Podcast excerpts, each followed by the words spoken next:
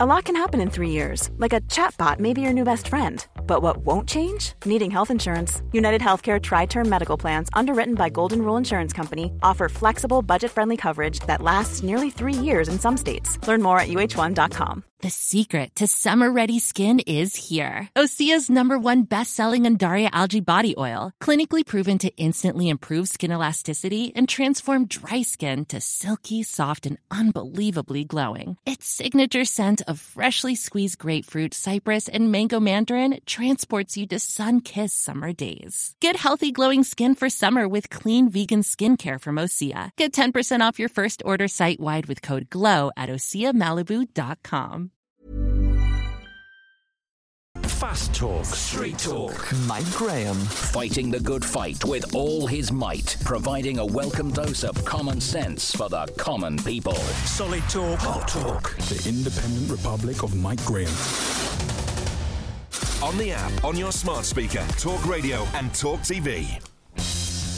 Good morning and welcome to Coronation Week on Talk TV. This is, of course, the one place to be where it's all going to be happening, where everybody will be, because this is what you need to see, this is what you need to hear. We're going to be talking this morning about a great many things, including, of course, the NHS strike. I walked past a picket line this morning. Two people were on it, two socialist brothers and sisters. In fact, I think it might have been two women. NHS workers on strike today from cancer departments of the NHS. I mean, you can't get any lower than that. They're also talking about going on strike at Great Ormond Street, the hospital for sick children. That's nice, isn't it? I mean, these absolute loony lefties need to be culled completely from the public sector. They need to be taken out and given their marching orders. They need to be told, we do not want you here. If you are a nurse and you want to go out on strike instead of treating people with cancer, I think you're in the wrong job. It's quite that simple. There is nothing else for it. We'll be talking as well about the Ramonas.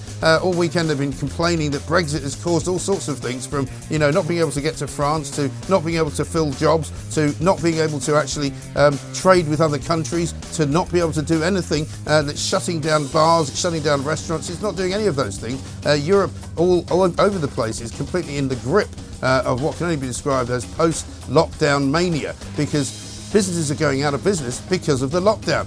Businesses haven't got enough money because of the soaring energy prices. It's happening all over Europe. It's not just happening here. We'll talk about that. We'll also talk about migration, because you might be thinking about the migrant bill, the illegal migrant bill, which is going through the Houses of Parliament. But what you should be thinking about is the legal migration into this country. Robert Colver wrote a great piece in the Sunday Times at the weekend in which he said that there's something like 500,000 people coming in net every single year. That's an awful lot more than the people coming on small boats, which doesn't mean that people coming on small boats are okay, because they shouldn't be coming either. But if you're getting 500,000 people a year coming in, for those of you at the back, how many is that after 10 years? It's quite a lot, isn't it? And we're not building enough houses for them either. 03444991000. I'll also be asking you this question. Why on earth is the editor of this particular socialist rag still employed? Catherine Viner. This is a woman who allowed Diane Abbott to write a piece, a letter into the Observer, which was anti-Semitic. They're so anti-Semitic at the Observer, they didn't even think it was a story. They just thought it was a great letter. They published it. Then they were forced to retract it and take it off their website. Then they did a cartoon of Richard Sharp, the outgoing head of the BBC, who happens to be Jewish. But they drew a very anti-Semitic cartoon, which has also now been removed from their website. There's now people from the Board of Deputies, the Jewish organisation, calling for a meeting with Catherine Viner. They want to know why the Observer and the Guardian are so anti-Semitic. I'll tell you why. Because they're Labour supporters. Get it? 0344 499 1000 is the number. Let's get it on. Rupert Bell is here with us. Ben Habib is here with us. Peter Hitchens is coming in as well. This is the Independent Republic of Mike Graham.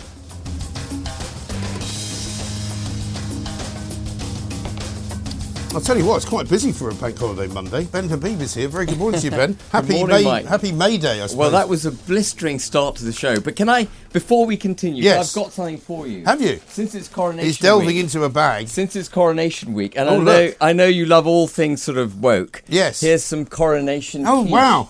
Thank you very much indeed. On the almost certain assumption that that is about as welcome as a smack on the back of your head with a hammer. It's got broccoli florets in it. I know, I'm afraid. Looks pretty awful, doesn't it? But this is something you will appreciate. Now, London Dry, now you're speaking. Something to Wash it now down. Now you're talking my language. That I'm definitely keeping. A classic recipe balancing 7 botanicals with the finest British grain spirit. Well, that's better, isn't it? Old breed England. Very nice. Unforgiven, I hope, for the quiche. Well, thank you very much. I just couldn't resist it. Yes, no, that's very kind of you. Thank you. and welcome. It is May Day, so if you are a socialist, you should be off today. Of course, not only are people off today because they're socialists, they're just off today because Britain, I believe, has forgotten how to do a hard day's work.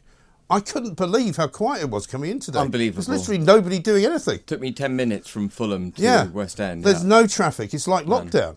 Yeah, and London ought to be attracting a lot of people in this week. It really ought to be. It's Coronation Week. It's Coronation Week. We're supposed to be getting a bit of a sort of a fiscal bounce from it, which I'm sure we will get, because there are times when you walk around London and it's absolutely rammed.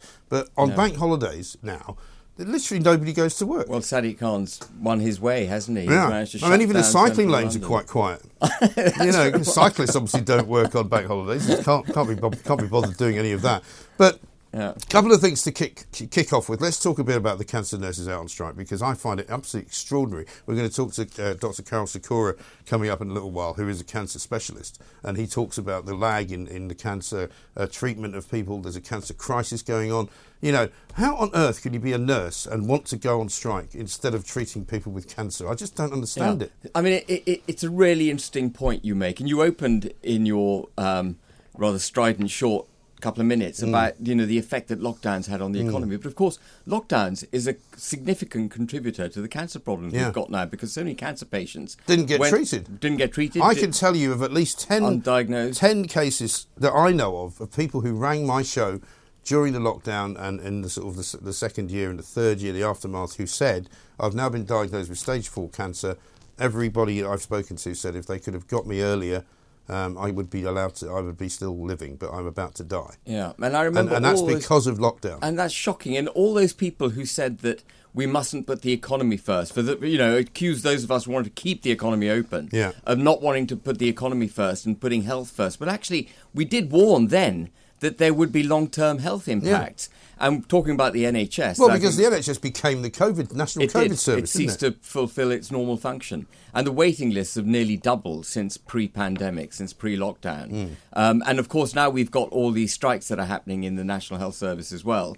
So one of Rishi's 5 points on his 2023 commitments was to cut the waiting list. Yeah. Well, that is not going to happen. Right. In fact, I can't think of one of the 5 of his list that he's going to achieve this year. He might get the inflation. He might, but that's sticky. But that's also not even in his gift, and it's not going the way they expected it to go, is it? Because inflation is still running at plus over 10%. Over 10%, and we're into April. We're nearly halfway through the year. Halfway through the year, he hasn't stopped the boats. He hasn't reduced waiting times. The economy's ticking along at the bottom of close to recession. Yeah. Debt hasn't reduced. It's going up. Right.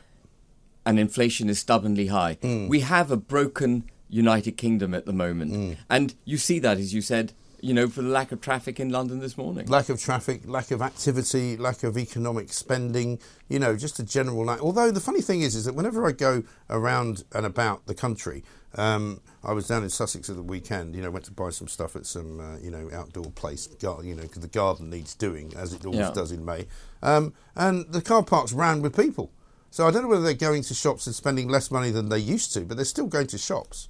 Yeah, I mean, London restaurants are still reasonably full, if that's any kind of anecdotal evidence of economic demand. Although not as full as they were. Not as full as they were. Absolutely right. There's been a fall-off in the last couple of months, hasn't there? I think so, because I think people are being affected by the extremely high price of everything, really, because everything has gone up. And taxation's gone up. Yeah. That's not abating either. The economy is being attacked on all fronts. And then, of course, you have the burden of all these people that are coming to the country, both legally and illegally, that you also mentioned. Right. That puts a strain on public services, puts a strain on the exchequer. I mean, it's no end of economic strain. I'm just, as an anecdotal piece of information, I'm going over to see my mother over in America, and I was happy to settle on a £750 airfare, which, a couple of years ago, I'd have gone, I'm hoping for 400 quid maybe, that would be good. Yeah. Now 750 is considered sort of a bargain. Well, air travel has gone through the roof. That is for sure. It really has. Let's talk a little bit about the other problem that, again, nobody really talks about in this country, and that is migration. Robert Colver wrote this really interesting piece of the weekend in the Sunday Times about migration as a whole, not just the small boats, because of course we know that that is a massive problem, and it's still a massive problem, and we're probably going to have 50,000+ coming this year that way. Whether or not they sort it out is not really a matter of interest, because there's 500,000 people coming legally. And that's an additional 500,000 people into this country. I jokingly said, what does that mean after 10 years? You know, it's an incredibly large number of people. It's 5 million people. It's half of London. Yeah. And, I mean, you know, let's just talk about migration generally. I think they're all coming to London as well. Sorry? I think they're all coming to London as well. There are 37%, I read, of people in London today were not born in the United Kingdom. Right. That's quite interesting, isn't it? It's a big number. But let's just talk about immigration, perhaps, without specifics at the moment. You know, immigration can be a terrific tool for growing the economy if you take in those people that the economy needs and you take them in measured numbers. But what we've had over the last 25 years is basically unbridled immigration with unskilled labour coming in, apparently growing the economy to some extent, but on a per capita basis, on a per hour worked basis, the United Kingdom has got poorer and poorer and poorer over the last 25 years, over that same period. Unbridled immigration is nothing more than a Ponzi scheme. It gives the appearance of economic growth, but actually ultimately what it's doing is killing the economy. And remember, when these people retire, of course, they then have to be looked after. And it only that economic growth, to the extent it exists, if it does exist, and that's debatable, stops the minute you stop expanding the workforce. Are you with me? Yes. It comes back like a Ponzi scheme and whips you. And we've got to be very, very careful. Now, the Conservatives, we thought legal migration was out of control when it was a net 300,000, and that's what it was at for a number of years. Last year, it was net 500,000. This year, it's forecast to be net 700,000 people coming into the United Kingdom. The government has completely lost control. Which, by the way, is already full. There's not enough housing. They're not building enough houses. I think Robert Colver's piece said this, they're building something like 170,000 houses a year, which is clearly not enough to even handle the immigration. Well, we've never hit the 300,000 houses target. It's an academic. I heard Keir Starmer say over the weekend that he's going to make it mandatory. Well, how are you going to do that, Mr. Starmer? Sir Keir, sorry. What's he going to make mandatory? Yeah, building housing. How do you do it? How do you do that? What an idiot. I mean, the guy is completely and utterly deranged. And the more I look at Keir Starmer, the more you realise that he has no clue about what he's doing, and he actually would be a ridiculously bad Prime Minister. And also, I'm not even sure he's going to become Prime Minister the way things go. No, I mean, it's remarkable the way the polls are beginning to narrow, and I'm a big critic of Rishi because I don't think he's presiding. He's brought some stability back, but what he's doing is presiding almost over that kind of stability that you have and quietness that you have in a morgue. Yeah. You know, the economy is flatlining. Yeah. And we're flatlining with this unbridled immigration, with debt going up. Debt this year is forecast to go up by another 100 billion, which is 5% of total British debt. I mean, these are big figures, and the UK economy won't be able to stand this for long. But Rishi Sunak still is a better bet than Keir Starmer. Oh, yeah. That's how bloody awful British politics, am I allowed to say, has become. I mean, the thing about old Rishi as well is that when he stood up and said everybody should be doing maths until the age of 18 so they can be better at maths, I was like, oh, that's great, because then you can work out just how much worse off you are than you were last year. You know, but at the end of the day, there are shortages of employment and shortages of workers in this country. How is that possible if 500,000 people are coming in every single year? Absolutely. Because surely they should be coming here to work. And all that nonsense that Brexit's broken the labour market, that businesses can't, fulfil their needs because there are no more people coming from Europe. That is all nonsense. There is no shortage of workers in the United Kingdom. There's no shortage of EU workers in the United Kingdom. We gave settled and pre-settled status to 6.5 million EU member state citizens. Yeah. There is no excuse. The reason the labour market's not working is because essentially it no longer pays to work. We've engendered a culture where you can earn on benefits pretty close to what you can earn on the net median wage. Right. So why would you go to work? Yeah. And again, if you look at the numbers, they speak for themselves, Mike. You know, pre-lockdown, there were about 3 million people on universal credit.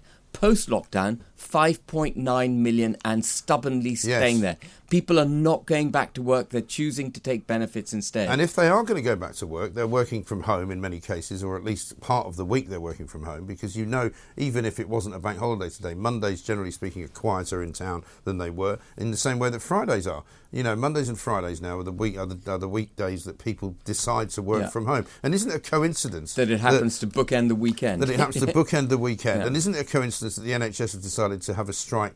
You know, they wanted to have a strike into tomorrow as well, but they were actually ruled against in a court of law, which I'm pleased to see. But they just wanted to extend their bank holiday weekend, because everybody knows if you're in the NHS, nobody works at the weekend anyway. Yeah, and I mean, it's a shocking state of affairs. Yeah, the NHS, you know, I had some sympathy with the nurses. I had a lot of sympathy with the nurses. I never did. Yeah, okay, well, I did to start with, because, you know, they had worked extraordinarily hard, and on a global basis, they are paid much less. But their strike, the RCN, has handled this strike so badly, asking for that ridiculous 19% at the outset, then settling for a paltry 5%, taking it forward, recommending it, and then having the ignominy of being defeated by her own workers, Pat Cullen.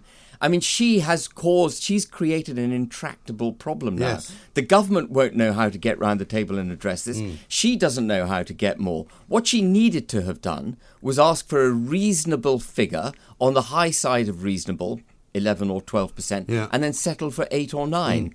And the whole problem would have gone away. Now what we've got is a chronic inbuilt problem with strikes. And the same with the junior doctors, who are asking for 35%. Yeah, I mean, thought 17 it's just not going to get it. So we saw those idiots. Anyway, we've got more to talk about, plenty more to do.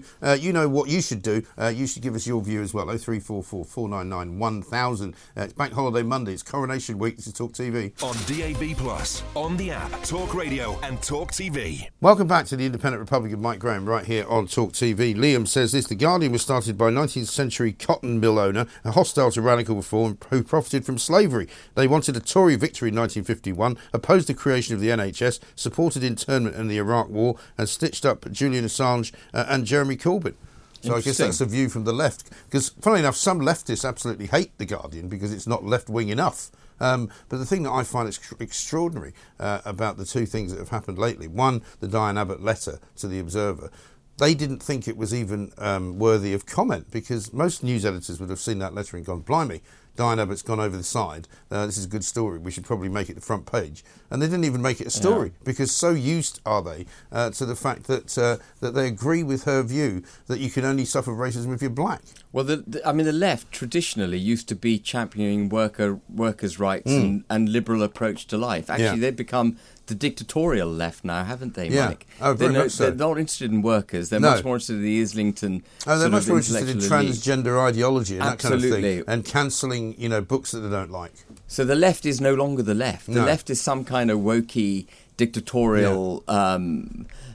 What's the word? Totalitarian approach to governance. That's where they're at. Exactly right. Mike says, Mick, if the Mail or the Sun had printed anti-Semitic cartoons like The Guardian, they would have been sued and the editors would have been sacked. The left just don't get it. I think he's right. Can you imagine if the Sun or the Mail had published something like that, and it would have been seen by the Board of Deputies as an anti-Semitic trope, which is exactly what it was, by the way?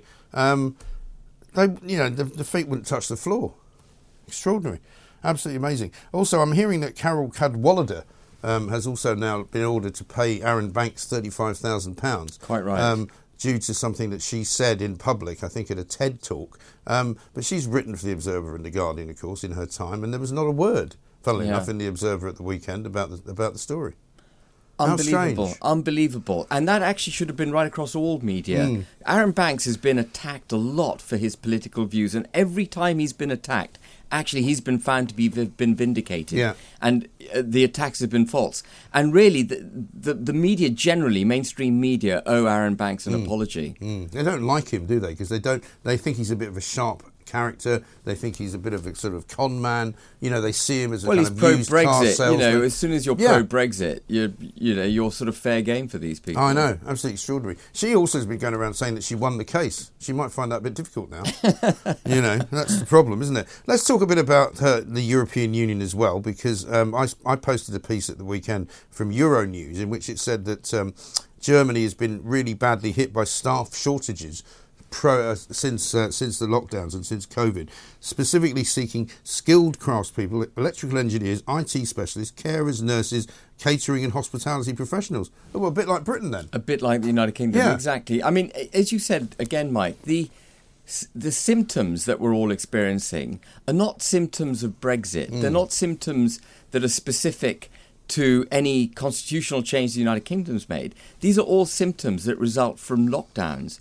This is what happens when you shut the economy down for 2.5 years intermittently and then emerge and print loads of money at the time, yeah, and then emerge from lockdown without any thought to what has happened to supply chains and to the labour market during that period. What we did was inculcate a culture of staying at home, not working, and at the same time, supply chains were broken. Gas storage facilities were shut down. Refining businesses were shut down. Container ships were all at the wrong ends of the earth. Mm. And so as we unlocked, we got that surge in inflation. It wasn't Ukraine. Sure, Ukraine added to the problems. But those problems are global. Mm. They're affecting everyone. And the other big problem, by the way, that's affecting us globally is the adoption by sophisticated Western democracies of socialist economic policies across the board. Yeah. The US is doing it, big borrowing and spending. Right. Europe is essentially and handing out free money to people. And handing out free money, and we've done the same in the UK. Yeah. The whole developed world has become socialist. And what we're learning again is that socialism doesn't work. No. And that's why all these economies are suffering so much. Because you can't continually spend money if you're not generating any. I mean, any child could tell them that. You know, if you're running a business, as you've run many businesses, as I have, you know, you only need at the end of the week to look at the balance sheet. And if you're making, it's like Mr. Mike Colver, isn't it? You know, if you're making no money and you're in a negative, it's, you know, it's a recipe for disaster. Well, Maggie Thatcher said the problem with socialism is that you eventually run out of other people's money. You do. And that's the issue. And that's what's happening here. So the government keeps taxing us to promote these, to support these ridiculous policies. But actually, eventually, we simply won't be able to afford the taxes. No. And guess what the Guardian's got as their main front page story this morning? Millions of UK households are collectively missing out on at least £19 billion a year in unclaimed welfare benefits. I saw that. That's incredible. What? I mean, incredible. You know, they keep going on with this narrative where many are forced to use food banks or run up debt as they struggle with rising living costs. I mean, one of the biggest growth industries in this country is food banks, not because people need to have them, but because if you set one up, you know, you can probably make quite a bit of money running it. And an awful lot of these charitable organisations are now employing hundreds and hundreds of people and turning over vast amounts of money, millions and millions of pounds a year, taking in donations, spending most of it on their administration costs, and then sort of providing a few cans of spaghetti at the other end. And what happens when you create something like that, actually you then become, the society becomes dependent on it. It becomes endemic. Right. And you can't wean yourself off it. And we don't want to be that kind of society. It's like, I'm going to digress slightly, but it's slightly like putting up illegal migrants in hotels. You create vested interests now. You know, those hotel owners, however damaging it might be for the local community, they effectively have triple A government guaranteed income because of these people coming across the channel. Same with the housing market. You know, in Stoke, for one, we know that the local council are asking landlords to come forward and provide housing for illegal migrants so that they can have, they'll pay their bills for 5 years. It's easy money. They'll pay rent, they'll pay council tax for you, they'll pay the electricity bills. Of course you're going to do it. It's easy money, you know? And the economy in the meanwhile just goes round in ever decreasing. And I mean, circles. The rest of us, you know, good luck, you know, to you if you happen to be paying tax, if you happen to be working hard, if you happen to be law-abiding as a citizen, you are worthless to this government, you know, because they care more about people coming here illegally, they care more about people on benefits, they care more about criminals than they do about us. And certainly their policies give that indication. Unbelievable. Yeah. Finally, will you be pledging allegiance to the King on Coronation Day Saturday? I will be pledging allegiance to the United Kingdom of Great Britain and Northern Ireland. Will you be taking the knee? No, I don't take the knee. Well, I don't think I am going to pledge allegiance. I don't like the sound of it, to be honest. It sounds a little bit too much like I'm being told to do something, and I'm famously not very good at being told what to do. My problem with this coronation is that the King has invited Michelle O'Neill to the coronation and Yusuf Hamza, two people, and the former being worse than the latter, who hold the United Kingdom in contempt. Yes. And he is to be crowned King of the Union of Great Britain and Northern Ireland. And I have an issue with the King inviting two separatists, one of whom won't even acknowledge that terrorism is wrong, to his coronation. I'm afraid that is a problem for me. I'm afraid it is as well. And I mean, I guess you might argue that so are the Chinese coming as a problem as well. I take the view that if you're going to invite these people, you invite them all, or you invite none of them. And I don't think anybody's got the guts to just say no. What, to the Chinese? To the Chinese or to Sinn Féin. Yeah, but Sinn Féin, I mean, come on, Mike. Sinn Féin, this is... They don't take their seats up at Westminster. No, I know. They haven't acknowledged... Because they refuse to take the Pledge of Allegiance. Yeah, and they hold the country in contempt. They literally hold the United Kingdom in contempt. They want to break us. Yeah. That's their stated aim. She should not have a seat anywhere near the monarchy. It's actually legitimising her illegitimate aims. Yes, I dare say... Those who would support her, and I'm not one at all, would say that she is the senior politician from Northern Ireland. Does it take up your seats in Westminster and give up your claim to Northern Ireland? If she is the true representative of the people of Northern Ireland, then she should represent the Unionists as much as she represents the separatists, and she should denounce IRA terrorism. Yeah. Those are two preconditions for her, in my view, to being able to be habilitated in the United Kingdom. Yeah, and I think they're both very fair points, and I would agree with them, actually. I go along with that. Ben, good to see you. Thank you very much indeed. Ben Habib there with some strong views, but some very right views, in my view, about what is going on this weekend. It is, of course, Coronation Week. We'll be covering all of it right here on Talk TV. Coming next, Rupert Bell joins us with his take on what's going on out there. Talk Radio and Talk TV. Online on DAB+, Talk Radio and Talk TV. Welcome back to the Independent Republic of Mike Graham right here. It is Coronation Week, of course. It's only Monday. It's Bank Holiday Monday. Nobody seems to be doing anything, apart from, of course, those people who are working on the coronation, because I'm sure there are all sorts of dry runs being operated upon up and down the country. We've got the man himself to talk to us about all of the things that are going on. He is, of course, the one and only Rupert Bell, Talk Radio's royal correspondent. Rupert, I fear you have another busy week ahead. I do have a busy week ahead, but... Actually, it's quite interesting, everything that's going on and the sort of symbolism of everything and the historical significance of everything, particularly the coronation service, actually it's fascinating. And even the little new, everything has been thought through, and everything might have, particularly in the coronation service, have some sort of resonance. And if you look at the coronation service, looking through the things that were relevant from... 900 AD were being said, which will still be said in 2023. Because there's only so much you can modernise, isn't there? You can't modernise all of it. I mean, I was listening to somebody on Talk last week talking about the King's spurs that have to be carried by somebody or other, and how they've chosen specific people to be part of the procession, which is being seen as a much more modern kind of look, shall we say.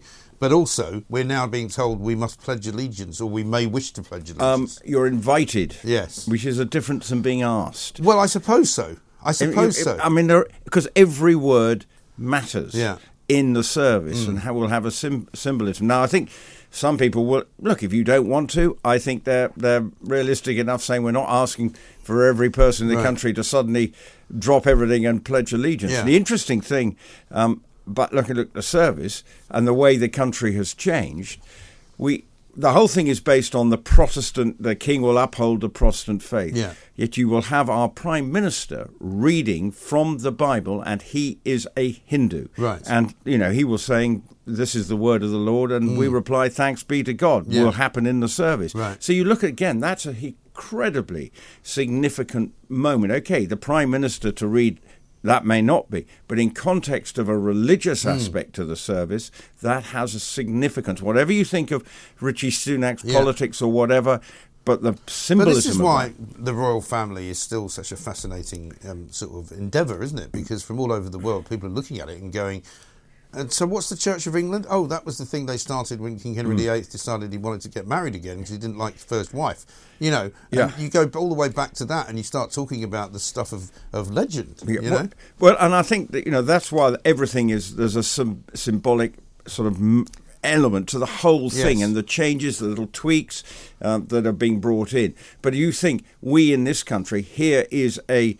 Hindu reading at the crowning of a king. What other country, what other would allow that to happen. Right. So actually you show that the multicultural Britain and that the king wants, there is an absolute manifestation. No, he's not making, he is reading from the Bible, and that fits the king's multi-faith aspect to this, to what he wants to bring to his reign, although, of course, the whole point of the service is as his head of the Protestant church in his country. So when you pledge allegiance, is there a sort of, will you be following a certain set of words? Will they be reading words out in the abbey? Well, I'm just the idea is that the church, throughout the service, you see the all congregation replying, and there will be something similar, that during the service, the people will be pledging allegiance who are within the abbey, and at that moment it will be one that you, wherever you're watching, you will be in a position to reply. Yes. So, for instance, and that will happen presumably after he's been crowned, will it? I believe so. I'm going through the 44 pages. That in front of me is the coronation, word for word. It is a document. I've not been very eco-friendly here, but I printed it out. I'm old school. Quite right. And just wanted to read it, and everything is explained. Well, I assume that in the Westminster Abbey context, there will be a book of prayer or something handed out, or there will be a service handed out. The king may be an eco-maniac, but he's not going to say we can't print anything, is he? Well, he gets given a Bible, for starters. Right. One of three. Is it the King James Bible or the King Charles Bible? They produce one and two that go into archives, and he gets one because, of course, ultimately he's the defender of the faith, and the Bible is the most significant document that he's adhering to. Okay. So it's the whole thing is a sort of historical moment, and the tweaks from years gone by is, I think, a fantastic sort of manifestation of our system. Indeed. In this country. And of course, it might come as no surprise to you that some of our friends north of the border are not entirely as one with the rest of the nation. Have a look at this from yesterday.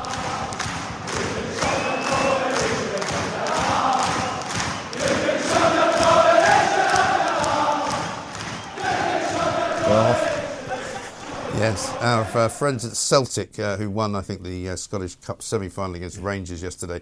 I know that some of that is aimed at the Rangers fans, who are obviously unionists and supporters of the royal family.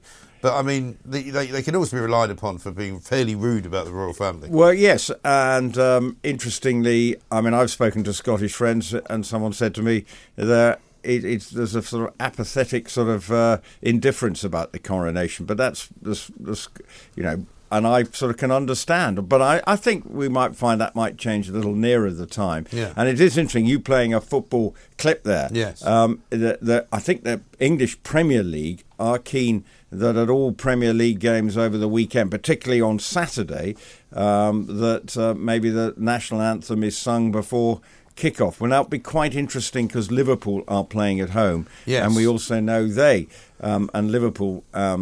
that might create a bit of friction. Well, they don't even like England, never mind the United Kingdom, do they? They want their own independence. So, yeah. I mean, I think it's an interesting one how clubs play that.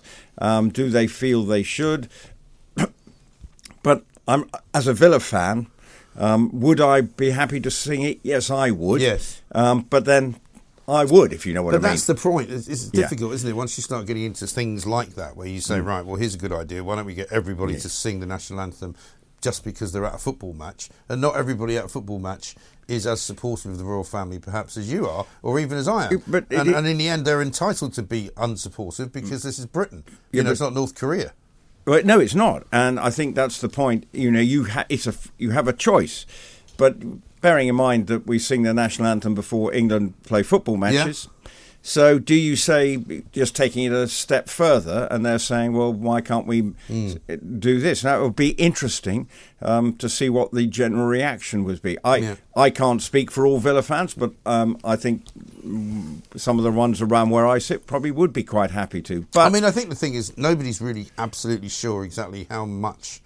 sort of excitement there will be in the country. It might depend on the weather. You know, if it's a nice day on Saturday, there might be a load of people out having street parties who haven't asked for a permit to do so, because we're told the number of people asking for the parties is much lower than it was for the Queen's Jubilee last year. You know, I know in my little neck of the woods there's a street party, which I've been invited to, which I'll probably go to, because it's a nice thing to do, you know. Well, I remember the Silver Jubilee ones, you know, people getting together. But I think it is a choice thing. And I think councils are saying, is it money? Should we be spending money on that when we're strapped for cash?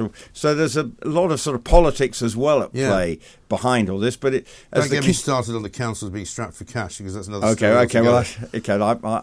There's one in South Cambridgeshire that claims it's so strapped for cash that because it can't give anybody a pay rise, they're going to put everybody on a 4-day week. Well, including the bin men. This is not on my pay grade. I know. But what I will say is the King did say, and a lovely documentary last night, which sort of encapsulates him and showed him to be fairly forthright on certain things, the environmental issues, and one of the things he said is a lot will depend on the weather. Yes. And because he was talking about his investiture in Wales back in 1969, I remember that. And so. I remember sitting around at school watching it with other members of the royal family. Yeah, I remember it so well that because my parents took me to Carnarvon the following year to show me where it had happened. You know, so I've actually been to Carnarvon and sat wherever it was that everybody sat while they watched it all, you know. Well, it was, and again, the documentary reflected that it was quite interesting times, because at that time in Wales, there was a lot of anti-English sentiment. Yeah. There was a lot of problems with people saying they're wanting independence. Yes. It was quite twitchy. Yeah, it was. And it was quite nasty, actually, as well, in a lot of places. So it was an interesting time. But the King was quite... He said, I understand if people are not going to like me, and having to get their head around the idea of having an Englishman as the Prince of Wales. Yes. So it was quite a...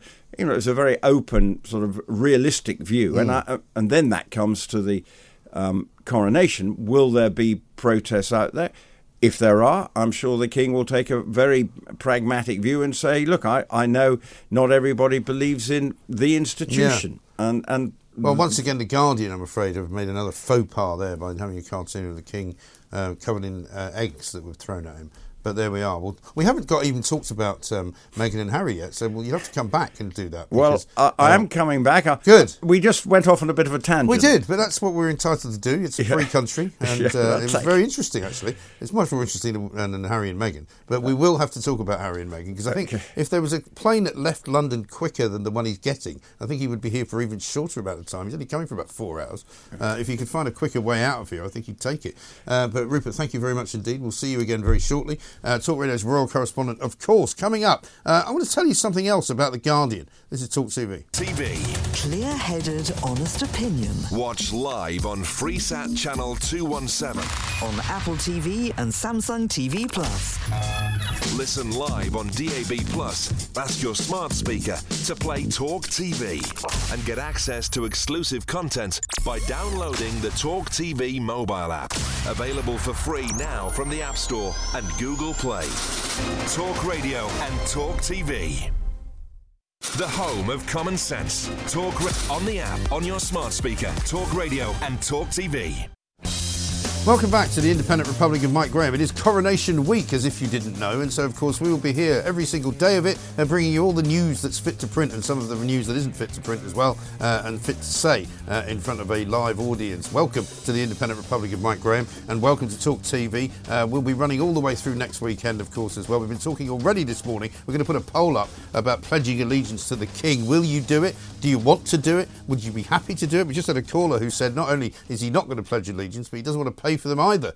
And of course, that's all going to be part of the conversation that goes on around the whole coronation as we wait for it all to happen and to unfold on Saturday. Peter Hitchens is with us. We missed you last week, Peter, so welcome back.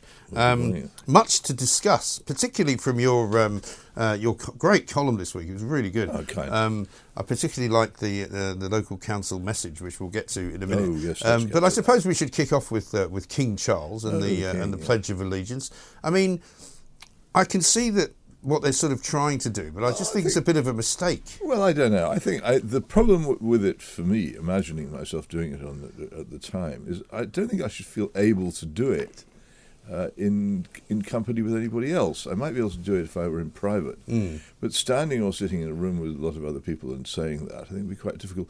Also, I think the last line, "May the King live forever," is perhaps a bit much for most people. I think it will be difficult for people to say that particular line because we all know he's not going to. Yeah, it's strange that they should have included that. I don't know. But yeah. I think some people's reaction to it is silly.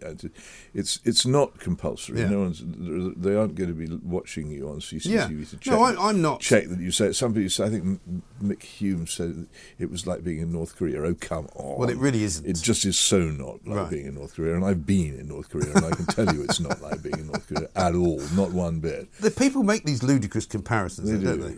They do. I don't know why they do. The idea is fundamentally sound and in some way rather thrilling because actually I've always regarded the monarchy as an emblem of our sovereignty over ourselves. Yeah. That's why I support it. One of the several reasons I support it, I think constitutional monarchy is the best form of government ever devised, and I think the whole idea of what we're saying here is this person elevated over the politicians, symbolising law, justice, and religion, who belongs entirely to us. Yeah. So I'm in favour of that. I just wish the expected oath had been slightly better drawn up, and I'm just, as I said, not sure how many people are going to feel able to say it in front of anybody else. I know. You might say it in your head, and I think it in your head. Yes, and you're right to say that because it's sort of there by the grace of the British public is the royal family in existence. Because if we decided we didn't want it anymore, that would be something different, and that's also why I quite like the idea of not pledging allegiance, because as much as I support them, I don't wish to say it out loud. Yes, we had this business when I went to the proclamation in Oxford of the new monarch, and some guy coming back from his church called out, "No, not my king," or something, and a few people said, "Oh, shut up." Right. But the police then descended on him and handcuffed him. It was completely outrageous. It took weeks, months for the whole thing to be dropped. Yeah. I am completely in favour of people being allowed to say, not me, not my king, and all the rest of it. It's because apart from anything else, a constitutional monarchy permits that. Yeah. It's exactly not the Kim family demanding a total lifelong allegiance and indeed allegiance beyond the grave. It's absolutely the opposite. And that's why it's so important to me. So, just if I were standing next to somebody who pointedly didn't say it or who made some gesture, it wouldn't bother me in the slightest. I agree with that. I like being in a free country. I agree with that. But if they started throwing eggs and stuff like that, I think that would be a different matter, wouldn't it? Throwing eggs is a common law offence, isn't it? And it's personally rude. And, and I'm in favour of the Prescott defence for that unpleasant. One. Well, I think that the difficulty is, especially in this age, the people who start throwing things in the street are taking a major risk anyway, because people might assume it's not just an egg. Well, exactly. And the whole thing has to be taken more seriously than we might have done. And I think that's what did happen to John Prescott. I think he thought it was something other. He thought it was a punishment. Maybe that, I don't know. But we digress. Let's talk about your column. The sexual revolution, was it a failure for women? I found that really fascinating, the piece that you wrote. Well, I've thought for a long time, and I remember once producing a total silence at one of those literary festivals, which are now one of Britain's major industries, when I said to a large, well-filled room that, as far as I could see, the sexual revolution had been the liberation of nasty, selfish men. Yeah. And the reason for the silence, I think, is because everybody who thinks about it for a moment realises it's true. Yeah. That's how it's worked out. The men who get women pregnant won't take responsibility for them. Those kinds of men have had an absolute bonanza since all this, since the pill became pretty much compulsory. Do you think, and is that because it's become acceptable for men to behave like that, do you think? Well, it was never acceptable, but they can get away with it much more easily, can't they? And no, but I mean, it must be more acceptable. It's the constant thing, well, I mean, you should have taken the pill stuff, which was in the early years of the pill. Yeah. I was just reading great novel, Alison Urie's The War Between the Tates. And one of the things that happens in it is that the girlfriend of the man who betrays his wife doesn't take her pill. He's actually been watching her pill taking because he thinks she ought to be taking it. He actually supervises. Amazing attitudes, which spread immediately after it became common. Yes, in use. But what I'm saying, and abortion has a similar effect. Yeah, of course. I suppose what I'm saying is it was less acceptable when men didn't behave like that, and presumably that's why they behaved like that. Men didn't. If they did make a woman pregnant, they inevitably married them. Well, yes, right back at the end of the old society, the beginning of the Peninsula Society, when I was working first on the Swindon Evening Advertiser, and one of the jobs of the junior reporters was to do the wedding forms, which people had filled in, so we could put an account of their wedding in the paper without going. And there would always be a snigger in the office when the dress was described as empire line, right, because it meant that the bride was pregnant. Yes. But there was a lot of that. People did get married because they were having children. Yes. Now they don't. Right. They don't get married at all. They still have children and stay together. And who does this benefit? I think this benefits selfish men. It doesn't benefit women, because I know several women who have had children with men and have subsequently split up. And if they weren't married, they're literally entitled to nothing. Yeah, but it's. I just think it has lowered the standards of behaviour by some long way, and I don't think it's left women in a particularly better position. And also, it's this huge pressure on women to go out to work. Look, if people want to go out to work, that's great. People should go out to work if they want to go out to work. But nowadays, it's pretty much impossible for people to pay their bills unless there are two incomes coming in. And when women go out to work, the burden falls very, very heavily on them. And also, they find pretty quickly that the men may be bad, but employers are worse. Well, yeah, and we talked about this, didn't we, when there was talk of funding sort of universal childcare, effectively, for people, so that they could go back to work and pay somebody else to look after their children. It just increases the pressure. Which seems to me to be a kind of backwards way of bringing up children, doesn't it? Well, the one form of childcare which the government will not subsidise is childcare done by the child's own mother. Yes. Yes, that's not encouraged. Absolutely. They will not subsidise. Absolutely, must be the wrong thing to do.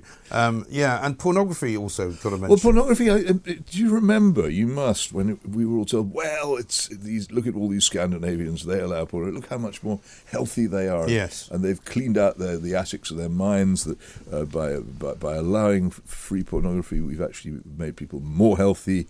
And what we find now that there is mass readily available pornography on the internet is that it's actually penetrating and poisoning the minds of millions of people who, in some cases, particularly young men, and young girls. Actually, my suspicion, never get over it, because this stuff. I remember making a grave mistake, one of many in my life, when there was a book called "Last Exit to Brooklyn." Brooklyn, I've heard of that. On trial, and I thought, well, I would defy these stupid censors and get a copy of it and read it. And to this day, I've wished I hadn't read it. I haven't read it. Don't, is my advice, because you can't get this stuff out of your mind once it's got in there. And I worry about not liberated people. I think we can absolutely say that the ending of restrictions on pornography has not liberated people. No, I mean, I think also the most damaging aspect of it, to a large extent, because, grown-up people, I suppose, are entitled to have as many disgraceful views about things as sexual as much as anything else.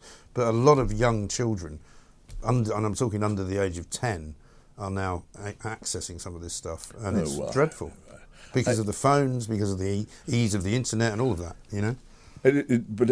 But I don't think you can measure the damage that it has done, and yet it's not now discussed in that form. The people who, in those times when poor old Lord Longford was being mocked for his expedition to Sweden, I think it was, to go and examine sex clubs there, the people who at that time said how foolish and how wonderful it will be if we just get like the Scandinavians, have been proved completely wrong. But it's never discussed. No. It's just simply not discussed anymore, and those who push this are not made responsible. And the internet, funnily enough, is said to make money for two businesses only. One is gambling, and the other is pornography. Nothing else makes money on the internet. That would figure, wouldn't it? Yeah.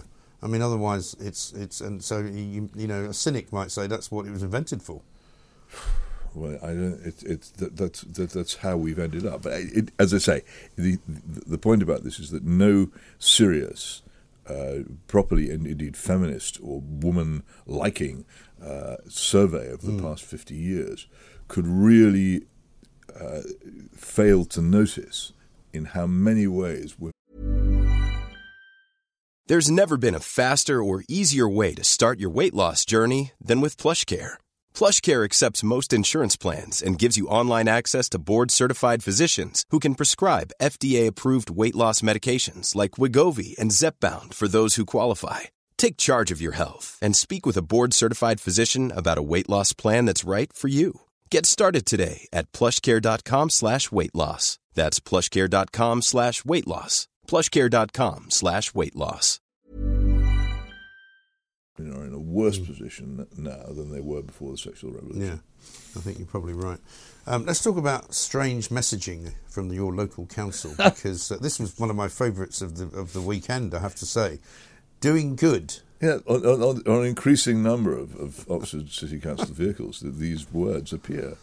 I think actually two things come to my mind when I see it. One is how they aren't the ones, you know, if I go around saying I'm doing good, yeah, people say, well, that's your opinion, but you should worry more about what other people think. Well, this is now the thing that has been adopted by people of the left, I would say, who regard anyone who's not in agreement with them as being evil. The evil Tories, the nasty, horrible, nasty, cruel people. I mean, if there ever were a Tory council in Oxford again, which there won't be, because the last Tory councillor was hunted down and eaten in Oxford about 20 years ago.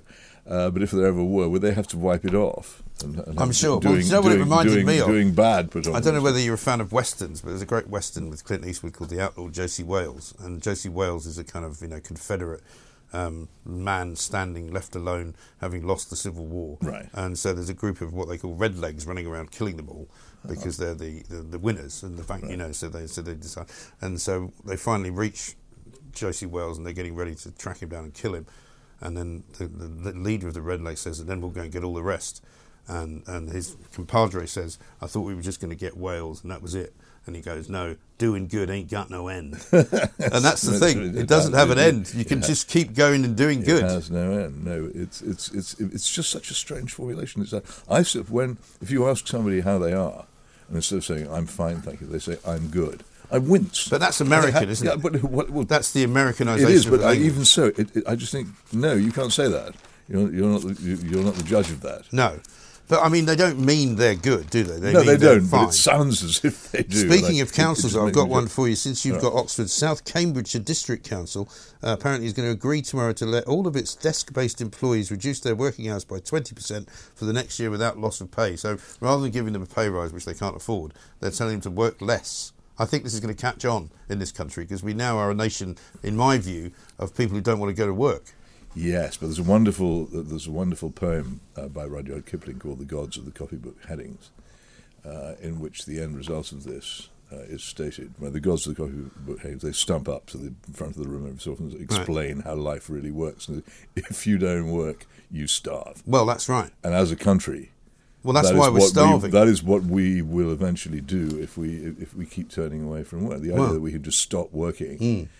You just become poor. And I think one of the very striking things about Britain at the moment is how poor it is becoming. Yes, by comparison with other advanced countries. Mm. The level of the level of services, the quality of the goods, the quality of the transport, the quality of life in general is declining very fast. It is. And it has a lot to do with that economic. It really does. I'm so glad we've come on to that, because we'll talk about that some more in a moment. Peter Hitchens is here from The Man on Sunday. We'll take a little break. We'll be back with more from Peter Hitchens after this. On DAB+. On the app, Talk Radio and Talk TV. Welcome back to the Independent Republic of Mike Graham right here on Talk TV. Lots going on today. We've got plenty to talk about. We've got lots of you on our poll now pledging allegiance or not to the King. Apparently at the moment 71% of you say you will not be pledging allegiance to the King, which is probably not that surprising. But let's see if that changes over the course of the day. You can go to Twitter at Talk TV and vote on that particular poll. Let's talk a little bit, shall we, about In Praise of the Suburbs, which was the other piece you wrote this week, which was another kind of, I suppose, a cri de coeur about, you know, the snobbery of the middle classes, wasn't it? Well, yes, I mean, it was following the death of Barry Humphries. Yeah. As I say, God rest his soul, and my condolences to all his friends and family. But I thought that he was a very divisive comedian, not sort of universally loved figure. Yeah. And I thought that the character of Edna Everage was really basically a long, long revenge on his mother. On his own mother, having made him tidy his bedroom at some point. Right. And the teenage pseudo-intellectual who feels cramped by the suburbs, well, okay, we're all very sorry and sympathetic. But in fact, Humphreys's parents paid for him to have a very expensive private education and... music lessons and lessons in painting, and also so these supposed Philistines, and also paid for him to have a charge account at the best bookshop in Melbourne. So, I just felt looking, if you have time to read the Times obituary of Barry Humphreys, it's fascinating about a very interesting and checkered life, I have to say, which a lot of which I won't go into. But it was quite noticeable on more than one occasion, the Anti-Suburban Act, which eventually became his great success, flopped on television. And I think it flopped because a lot of people didn't find it that funny. Yeah. But ultimately, what you might call the cultural elite seemed to have got behind him enough for him to become an acclaimed success and officially funny.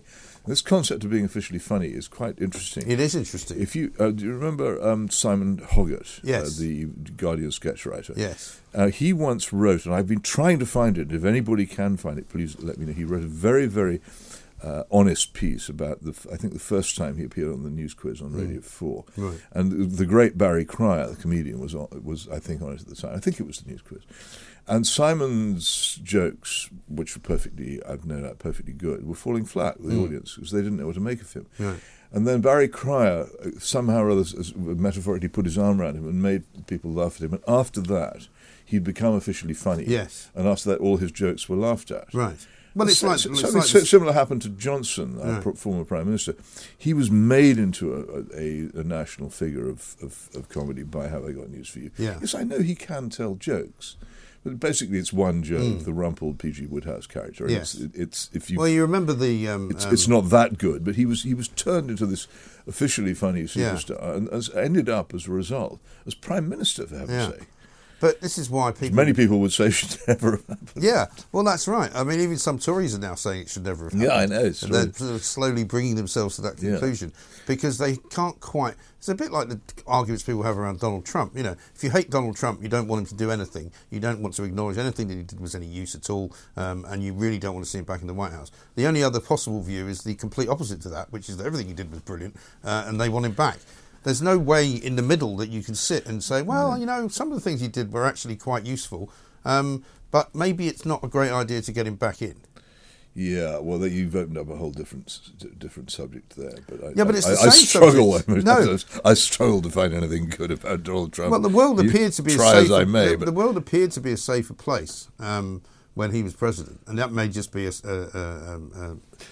subject of the dates. He may just have been lucky. I think he may have been. Of the things I'm just seeing a breaking news story saying he's going to land in Aberdeen shortly. So there we are. Start talking about him, and suddenly he appears. That'll be fun. Yeah.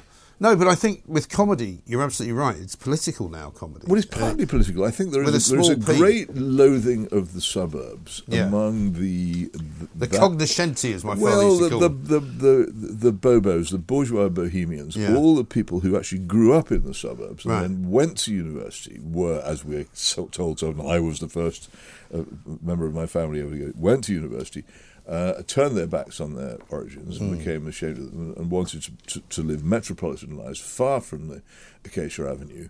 And they despise above all and dread above all the suburbs. Yeah. And I think that's what made Barry Humphreys and Edna Everage appeal to them so much. I think it appealed to everybody. And I just wanted to put in a note. I get tired of this suburbophobia. I live in the suburbs. I like the suburbs. I think suburbs are great. And I think they're a very, very good compromise between city life and urban life. And I think a lot of very good people live in them. And if you didn't have suburbs, then the country would be poorer in many ways. So I'm against this constant moaning about the suburbs, and mockery of the suburbs, and mockery of respectability, and mockery of people who want to get you to tidy your room, because actually those people keep society going. Yes, they do, and they're vastly in the majority, by the way, as well, because you only hear from the smaller minorities, like all these kind of Just Stop Oil protesters and the Extinction Rebellion Brigade, they all come in on trains from Tunbridge Wells and places like that, and probably Oxford, to complain about their lot because they don't have anything to worry about because their parents are exceedingly wealthy. They've got lovely big houses in the suburbs, probably, and they drive around in very nice cars. This is often the case. I think quite a few of them may even not live in the suburbs because they can afford to live in the real countryside. The real countryside, yeah. Which nobody can afford to live in unless you go... Well, there's also some snobbery towards the suburbs, of course. Yeah, there absolutely is. Well, everybody hates the suburban, don't they? Not I. No. I am really, well, you, really I think, should become the poster boy for the suburbs. I mean, that may be the future for you. Yeah, the trouble is I have a sort of bourgeois bohemian background of my own, so I'm not the ideal suburban dweller, I suppose, in most people. I just happen to think that if you're realistic and truthful, the suburbs are the place to be. But like all proper people, individuals, you've led a life which is actually quite interesting, and you're not somebody who's going to just do what everybody else does. I mean, I have a slight kind of personality defect in that when everybody starts doing something, I immediately want to do something else, even if I might quite like what they're doing. You actually do that? Do I you? Do actually. I'm sort of a group phobe, if that's the word. Oh, I'm just not doing what I don't want to do. I'm genuinely. If they're doing something I like, I'll do it. It's not. I genuinely don't like groups of people doing anything. I don't want to be in one. If I go on holiday, I don't want to get a bus to the hotel. I just don't want to be part of any kind of group. It's but that's because you want to get a taxi. Well, it's partly that. I mean, I once rented a car in Kos, drove it to the hotel, parked it in the car park for 7 days, and drove it back to the airport. Purely so as not to go on the bus. Yeah, just didn't. Well, that's just shame. And every day we were like, should we go somewhere now? Nah. Can't be bothered. I mean, there was quite a nice fort that we could have gone to. There was a boat we could have taken, but we just never got in the car. You hadn't gone on holiday to do things. No, I had literally gone on holiday to do nothing. Which is the kind of holiday I like. Anyway, there we are. We appear to be out of time. Happy coronation to you. Will you be watching it live? Oh, I think I'm obliged. I mean, for some reason I haven't been invited. Shocking. Just as my peerage has still not come through. That is shocking. Mind you, they have invited Sinn Féin, so... well, I know. You're probably better off not going. Very moving moment, but not necessarily in a good way. They won't be pledging allegiance because they haven't so far. Anyway, nice to see you. Thank you very much indeed. We'll take some more of your calls, and of course, we will be talking some more about the pledging of allegiance. Will you be doing it? Vote in the poll for us today. We'll bring you the results of that shortly. Karol Sikora coming next. Online on DAB+, Talk Radio and Talk TV. Welcome back to the Independent Republic of Mike Graham right here on Talk TV. It is Coronation Week, of course. We've got a poll going on. Will you swear allegiance to the King? Yes, 29%. No, 71% so far. So do keep us updated. Do keep voting. If you haven't voted yet, go to our Twitter page at Talk TV and you can tell us whether you'll be doing it. It's part of the kind of ceremony of the coronation on Saturday. At some point or other, the oath will be read out. And you will, if you wish to, speak along with it. If you wish to stand up, you can do that. If you wish to go walking around and listen to it on some headphones, you can do that as well. I don't think you have to stand up while pledging allegiance, but many of you say, nope, we're not interested in doing it. So we shall see. 0344 499 1000. Don't forget, you can subscribe to the Independent Republic of Mike Graham podcast so you never miss a moment from the show. Subscribe to it and download it from wherever you get your podcast. Right now, though, we're going to talk to Professor Karol Sikora, who is, of course, Medical Director of the Rutherford Cancer Centres. Let's talk now to him because for the first time, cancer nurses are out on strike. I walked past a picket line outside of Guy's Hospital this morning and there were only 2 people on it. I don't know whether that's going to increase throughout the course of the day, but a lot of people think this is the final straw. They shouldn't really be doing it. Karol, a very good morning to you. Morning. Thanks very much indeed for joining us. I mean, we were only speaking last week about the cancer crisis in this country and the slowness with which people are being treated and the waiting lists are getting longer. I mean, this strike is just not going to help that problem, is it? No, there's no doubt. I mean, it's not perhaps quite as bad as the media might make out simply because it's a bank holiday. And normally bank holidays, we don't do routine chemotherapy. So there are not a whole load of patients booked for today. The real problem, though, Mike, is that the systems all over the country are working at capacity. There's so many slots for chemotherapy in a day. And if there's any... If there's a gap for it, just a morning off somewhere, maybe tomorrow morning there'll be slowness in picking up, it means you get backlogs. And we're already in the biggest backlog I've ever seen in 50 years being qualified as a doctor for cancer because of COVID. So everything just piles up. Yeah, it does. And interestingly enough, you know, you say that one of the reasons it won't be as bad as it might have been is because, of course, it's a bank holiday, which makes me think of the question, why do they do such little work on a bank holiday? Because if you've got the backlog, surely you would want to use that time to catch up.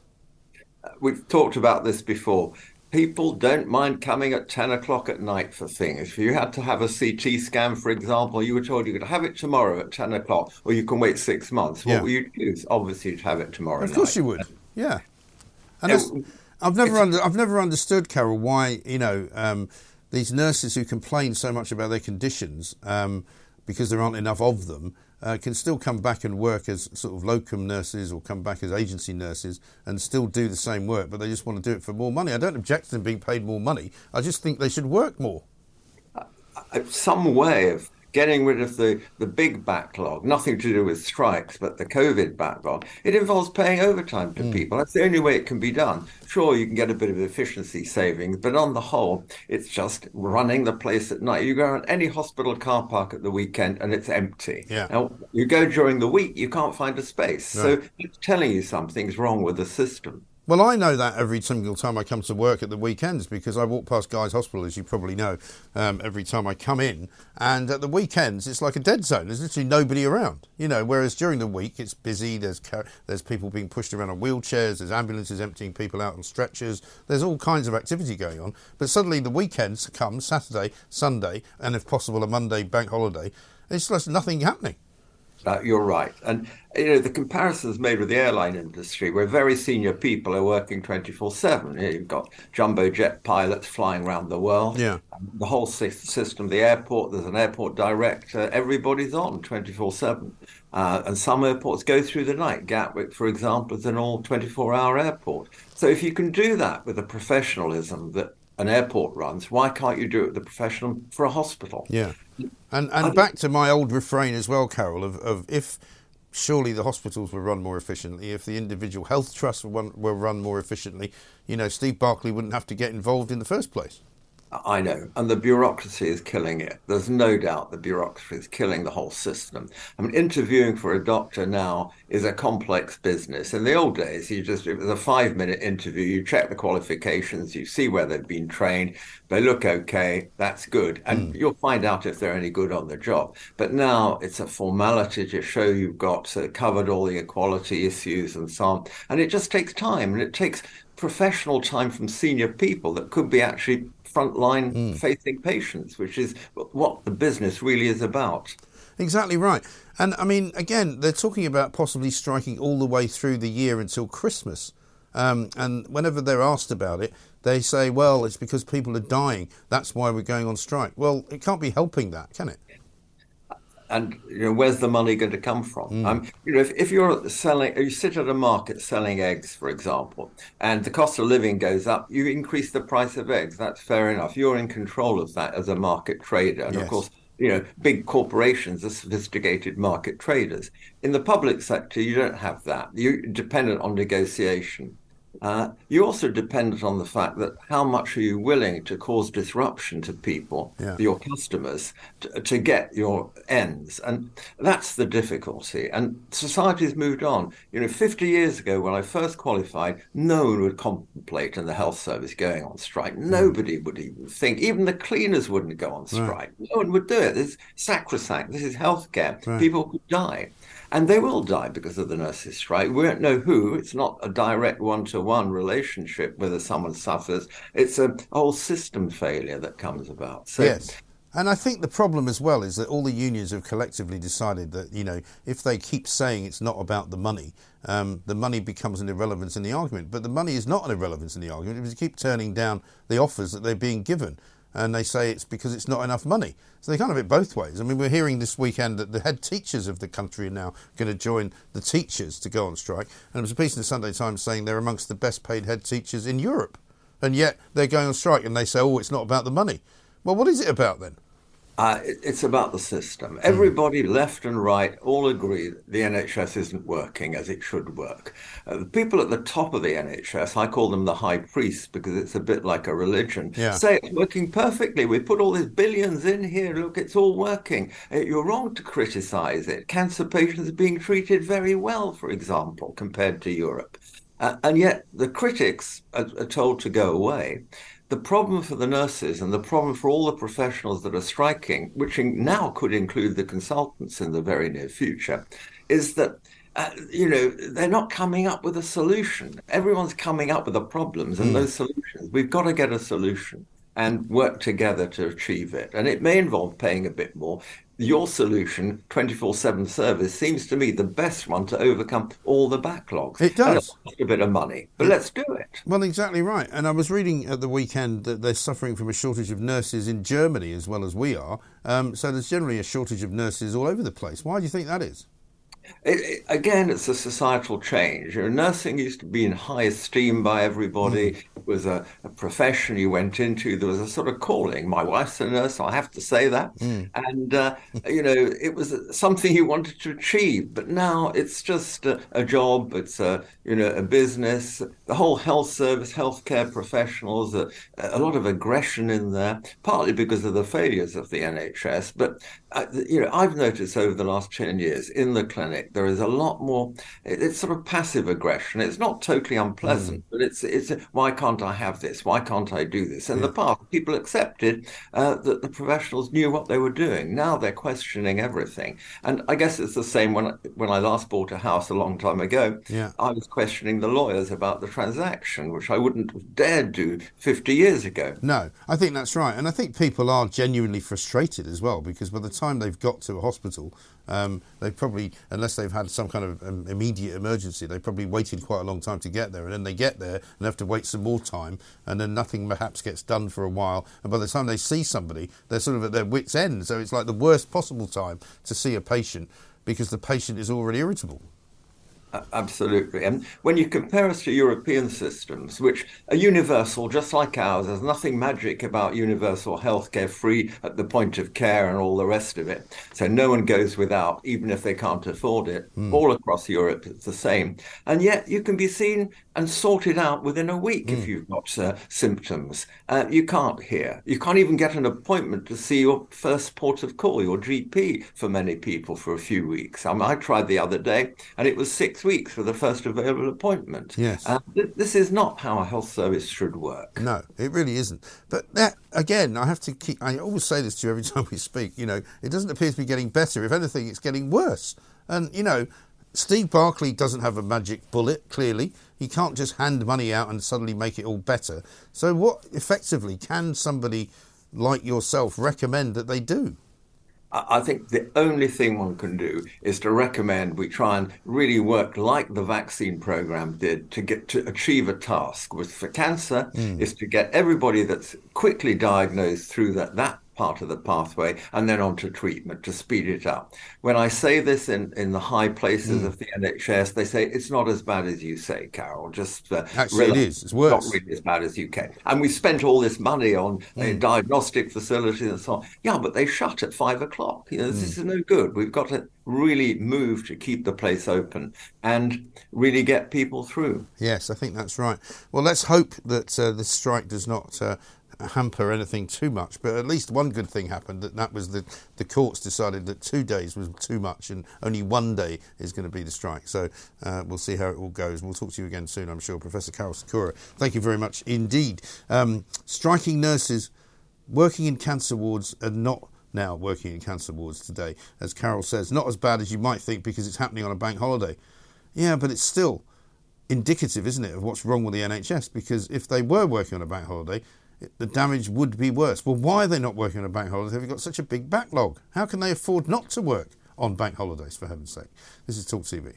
On the app, on your smart speaker, Talk Radio and Talk TV. Welcome back to the Independent Republic of Mike Graham right here on Talk TV. We've got more coming up in this hour from Rupert Bell, our royal correspondent. He's going to be joining us to explain just why Prince Harry is coming here for just 4 hours and why he's hot-footing it back to America almost as soon as the coronation ceremony is actually over. We'll also be talking about the pledging of allegiance, of course, as well, because many of you are voting in our poll, which is currently running slightly against pledging allegiance, you'd have to say. Currently 72 to 28 against, saying that no, we will not be pledging allegiance to King Charles in the coronation ceremony. So 72.4% now. God, this is getting very, very accurate. There's the update. 27.6% say yes, we will be pledging allegiance. Well, I've said I won't be, because it doesn't seem to me to be quite the right thing to do. I'm not against the monarchy. I'm not anti-monarchy. I'm very much in favour of them, in fact, and I would like to see King Charles having a reasonably long reign. But I don't particularly want to say may he live forever. It all sounds a bit weird to me. 0344 499 1000. Also, Norman Brennan's going to join us as well, former police officer, director of the Law and Order Foundation. A few stories over the course of the weekend which have cropped up, including a stabbing in Cornwall in a nightclub down there. A 24-year-old man's been held by police. Somebody was killed. There was a massive raid on a restaurant in St John's Wood, which is quite a wealthy part of London. It was set on fire by sort of thugs wielding pickaxes and baseball bats and, you know, wearing masks and all sorts. 99% of thefts don't end in a charge. And now we've just heard that Just Stop Oil wants a day of action to bring London to a standstill. So once again, the police front and centre of all of this stuff. And it really is not a great time, I would imagine, to be a police officer, and not a great time to be a victim of crime either. Norman, a very good afternoon to you. Welcome. Yeah, good afternoon, Mike. I mean, I don't know where to begin, really. I mean, terrible, shocking event down in Cornwall, where you would expect that sort of thing doesn't happen, but it's beginning to happen now in every part of Britain, isn't it? Well, in the past few days, in Brentford, a man was stabbed to death 2 miles from where I live. Right. 10 arrested, 7 men, 3 women.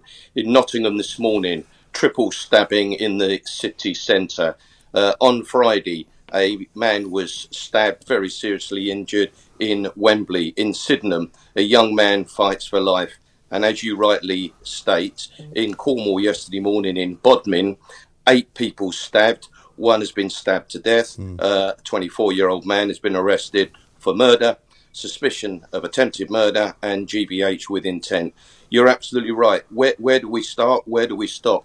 Knife crime out of control. Yeah. Gun crime is on the rise. If you're a victim of theft, the chances of anyone being caught is zero. You can walk into a supermarket, take what you like. The police will rarely, if ever, turn up. Rolex watches in London, 6,000 were stolen last year. I could go on and on and on. Mike, how many times have you and me spoken? I am telling you now, as probably one of the most independent, professionally voiced opinions over 35 years. Yeah. The streets of Britain are out of control. The police cannot control the streets. 70% of new recruits are leaving because they join the police. They get treated like crap. They get spoken to like crap. 37,000 assaults last year. The management and leadership is the worst I've ever seen. Mike, I don't know where to stop. Yeah. Because if I don't stop, you and me will be speaking for an hour or two. I mean, I've probably asked you this question before, but I'm not sure if I've asked it quite in this way, because I think it'd be interesting to go back and find out when this all started, because, as you say, the frontline police officers are there to do a job. They can only follow orders. They can only do what they're told to do. So I've got no truck with them as such. But the management, in particular the management of the Metropolitan Police and other police forces in special measures, must have started to get it wrong quite a long time ago. Not necessarily the police. Yes, the police are partly to blame. 12 years ago, Theresa May started cutting policing. 22,000 frontline police officers were cut. Tens of thousands of backroom staff were cut. So the few officers that we had left were doing more with less and covering the backroom staff. And it was during the past 12 years, during these crippling cuts, that Theresa May, and I say this and I'm careful what I say, has got blood on her hands, along with David Cameron. They have destroyed probably the best police force service in the world. We've lost experience. We've lost the ability to control the streets of Britain. And I was a police officer for 31 years. It wasn't perfect. But I'll tell you one thing, Mike, we took no nonsense. Our style of policing was robust. You phoned the police, we turned up. We took a statement. We investigated your crime. And we absolutely robustly went after those that committed crimes. The courts even backed us up. Now, the courts have become social workers. The 22,000 police officers that we lost, and during that 12 years, as you ask, is when policing lost the streets. Too many senior police officers have become woke, and it's about diversity and all of the other issues, which are a concern, but the only concern that the public and victims of crime have is, where's the police? I don't feel protected. When I'm a victim of crime, they don't turn up. They don't take statements. When I'm a victim of a burglary, I feel infiltrated. I feel frightened. I want to be reassured. I want someone to turn up and challenge those that burgled me. I have lost possessions that to me are priceless and irreplaceable, and to the offender might be a quick fix down the pub. It is chaos. The criminal justice system in Britain is out of control. We've lost the streets, and we need 20,000 more police officers. And if you don't listen to someone like me, maybe I am an old fart. Well, but for 43 years, I've seen the criminal justice system fall apart. And it's not just the police, is it? It's what goes on beyond the police, because even if you are charged with a crime, and even if you do get a court date, there's a pretty good chance that when you turn up for that court date, the barristers who are supposed to be prosecuting you aren't there, or maybe your barrister isn't there, the case gets dismissed. You know, you're probably very unlikely to go and do any time in prison. If you do go to prison, you won't be there for very long, you'll get out, you know. So the whole system seems to be creaking. You know, no bit of it, a bit like the NHS, no bit of it seems to be working.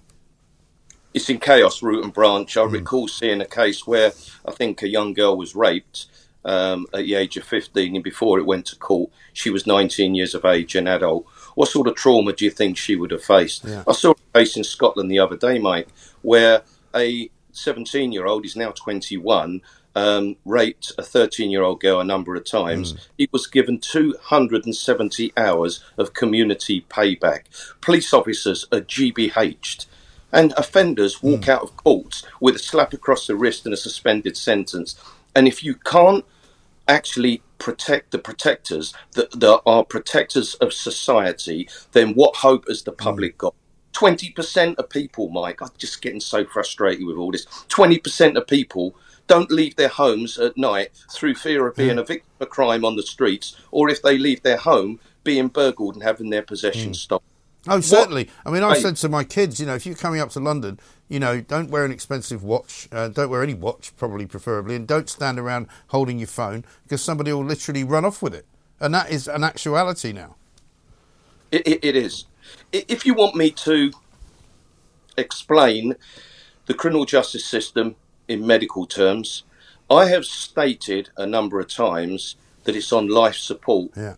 Let me tell you where it is now, Mike. The family have been called and they're round the bed. We either take all of the crimes, and there isn't one particular crime that's more serious than another that we've discussed today that doesn't destroy people's lives. I've lost count of the number of people, young men particularly, lying in mortuary slabs. I've lost the count of young people maimed. Yesterday, 8 people stabbed in one incident, 1 dead, in a part of Cornwall, as you say, which is picturesque and lovely. It's not just a London problem, it's a nationwide problem. And yes, we're talking all about the coronation now, or coronation. We talk about Brexit. We talk about being politically correct. What we don't talk about is how the hell can we make the streets of Britain safe? And when you live in a society where you don't feel safe, walking the streets or in your own home, and you never see the police, that is akin just this side of anarchy. Is that what we want on the streets of Britain? Because if we don't, we need 20,000 more police officers, and we want the public to regain the lost confidence. I'm afraid at the moment, it's like headless chickens running everywhere with their arms flapping in the air saying, my God, I never knew that the criminal justice system and my safety will be so bad on the streets of this wonderful country of ours. Yeah, I know. I mean, the funny thing is you see an awful lot of police at certain things. For example, over the weekend, there was a sort of one of these trans rallies versus, you know, feminists at Hyde Park Corner. There was a bit of scuffling, but there was an awful lot of police doing policing of that event. Similarly, we saw that ridiculous sort of circus-like charade when we saw those cops cycling and running ahead of Rishi Sunak's motorcade. And whenever these Just Stop Oil nutters get involved with anything, there's always loads of police. Are they being deployed wrongly, do you think? It's a difficult one, really. I mean, any public processions, the police have actually got to attend. Yeah. But you're right. Do you know what? I don't care what sex someone is, whether you're a senior police officer, whether you're trans, whether you're bi, whether you're heterosexual, whether you're gay, lesbian. I personally don't give a toss. That is your choice. Mm. Don't ram it down my throats every day, or the British public. I want to see these marches reduced, become lawful rather than unlawful. They're making motorists' lives a nightmare, and the police are standing by, and it's not their fault. They're actually doing the job, and the law lords have told them that unless it's causing serious disruption, you can't do anything about it. What you don't hear, Mike, about is all these police officers, the ones that are on the brink of leaving to become bus drivers and train drivers and just to get out the job. Only last week, firearms officers attended a stabbing where somebody nearly died. Right. They put their fingers inside the knife wounds to stem the flow of blood. They saved that life. That is the job that frontline police officers want to do. When you join a service, Mike, to protect society, attend their calls, deal with their injuries, deal with their crime concerns, and you're not able to do it, then you just don't enjoy that job and you're on your toes. And we have so many new officers, they're inexperienced. We've lost all the last senior police officers, senior PCs, very few senior people with experience to train the new ones. The criminal justice system is in a mess. It's out of control on root and branch. And I'll be quite honest, unless we get 20,000 more police officers and unless we invest in the criminal justice system, I'm afraid we will have absolute chaos on our streets, if not anarchy, in the years to come. Yeah. Well, didn't Suella Braverman say that she'd reached a target of hiring 20,000 more cops? I don't know where they are. I don't know where they've come from or where they've gone. But that's what she claimed last week, I think. You'll probably remember in amongst this interview, the retention rate is 70% are leaving. There are those that just cannot wait to retire. There are thousands on sick leave through assaults and mental stress. The police service have become the Aunt Sally's of society. And it's all right saying we have hit certain figures, but it's a bit like a sieve, Mike. If you throw 20,000 police officers into a sieve, you've hit your target. But if 70% of those 20,000 police officers fall through that sieve, where are they? And when you think about it, 12 years ago when we lost 22,000 officers and they were only been given 20,000 back, it's a bit like a burglar saying to a victim, I've stolen 22 items and over the next 12 years, I'll give you 20 back. You're still two less. And not only that, the population of Britain has gone up by millions and millions. Yeah. Crime has gone up, certainly violent crime, rapes and assaults on women. And just look at that assault on that 13-year-old raped. 270 hours. Is it hardly surprising women on the streets of Britain do not feel safe? It really isn't. And it sounds like the government's policy, that, doesn't it? They take money off us and give us some back and expect us to be grateful. But who's going to make a difference, Mike? I'm 64 years of age almost. 31 years as a police officer, 43 years as a leading law and order campaigner, and I've seen all these political parties. If anybody thinks Keir Starmer or any other political party are going to do any better, it's best you go and have a cold shower, because I have seen so many different political parties as a police officer, as a young man, and now retired police officer campaigning on law and order. And it's a bit like watching a football or a rugby match, Mike.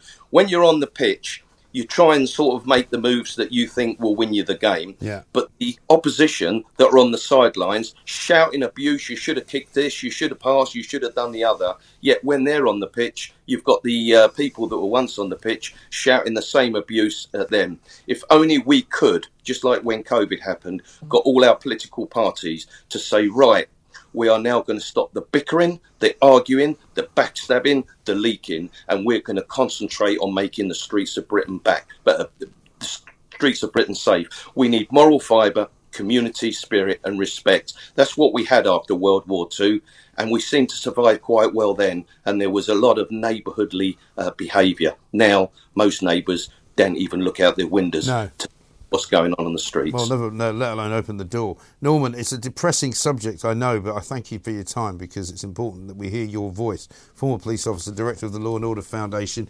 Unbelievable what is going on out there on the streets. You know, and we were told just the other day by Kit Malthouse, former policing minister, that crime's down. Well, it isn't, is it? It really isn't. Britain is lawless. It's becoming more lawless. It's becoming more dangerous. People are getting stabbed to death in nightclubs in Bodmin, for heaven's sake.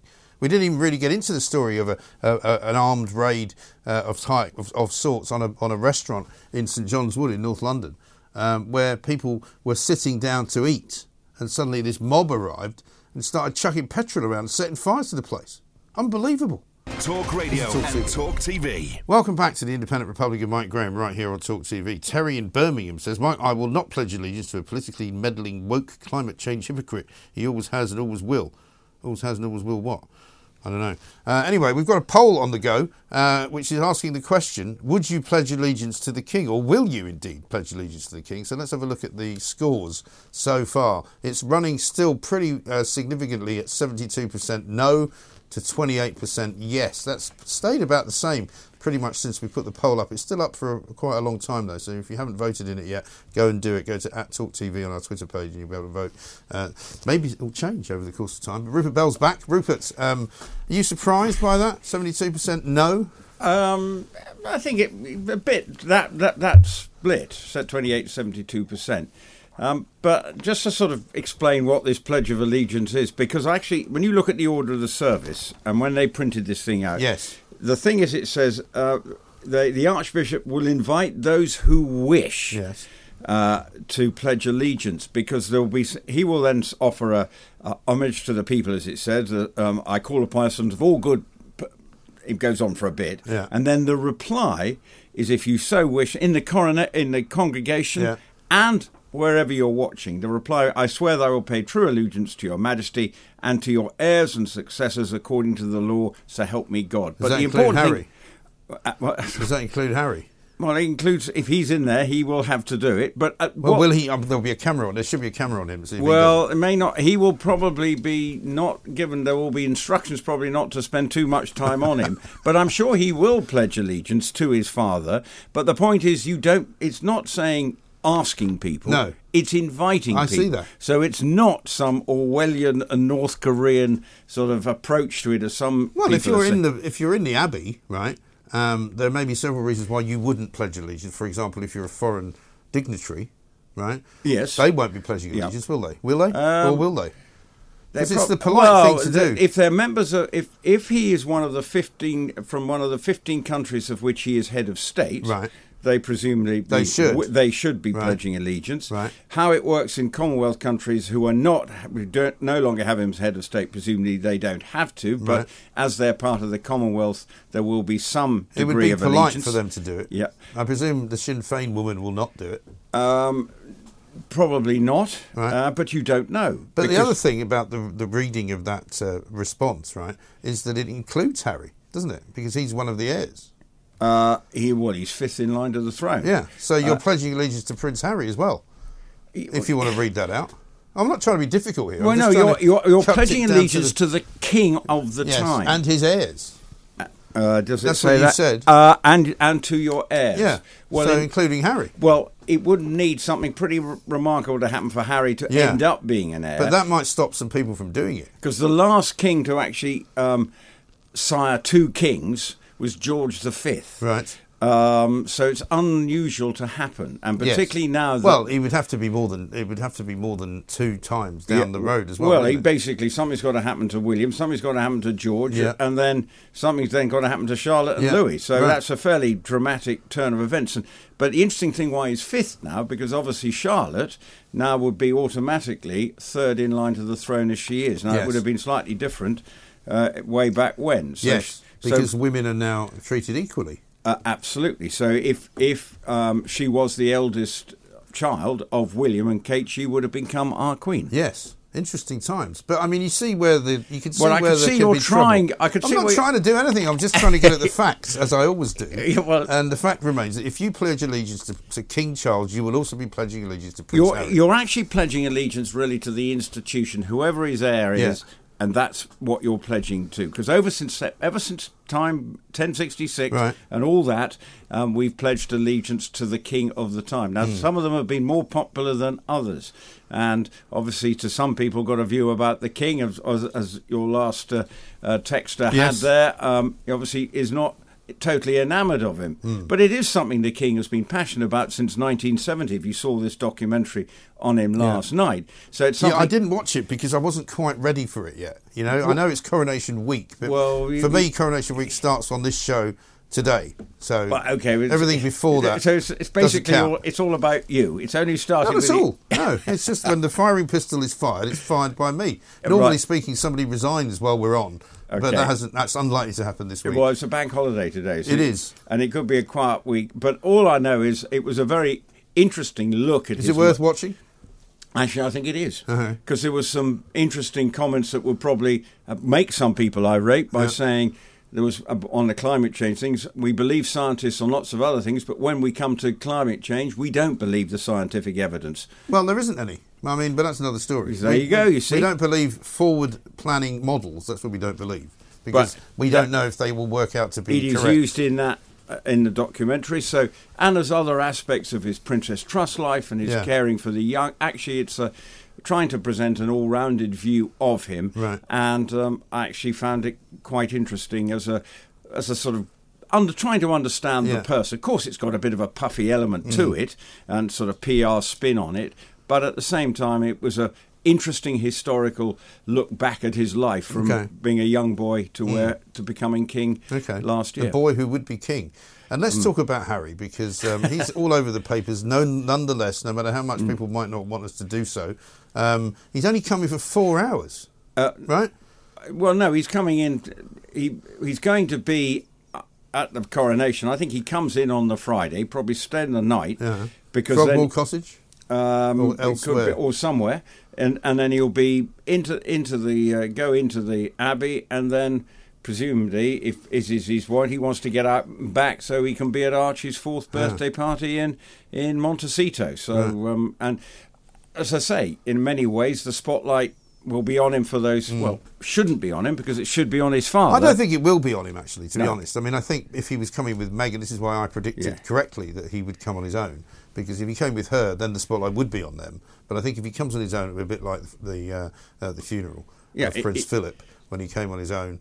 And, you know, not that much fuss was made of himself. Well, there was a still spotlight on all of them talking as they left the St George's Chapel. There was. But, I mean, there was. It would have been different if they'd both come, though. Yeah, because what can happen easily here is that once the procession starts, all the focus will be on the procession after the service, while the congregation one will get out. He will probably go as quick as possible to however he's flying back to Montecito. So it will be a flying visit from him. Of course, but the Markles have been in the news again because of the documentary spotlighting other members of Meghan's family. And so, again, they are creating yet more stories within the framework of the coronation. Unusual. How unusual, but there we go. Well, listen, we're running out of time, I'm afraid. I can talk to you all day about this, but we'll do it again tomorrow, shall we? Across the UK, online and on DAB, the Independent Republic of Mike Graham on Talk Radio. If you enjoyed that, be sure to catch the whole show 10 to 1, Monday to Friday on Talk Radio, via DAB, online or via the Talk Radio app. If you have an opinion on the stories we cover, we'd love to hear from you. Call us 0344 499 1000 or tweet at Talk Radio during the show to have your say. The Independent Republic of Mike Graham on Talk Radio.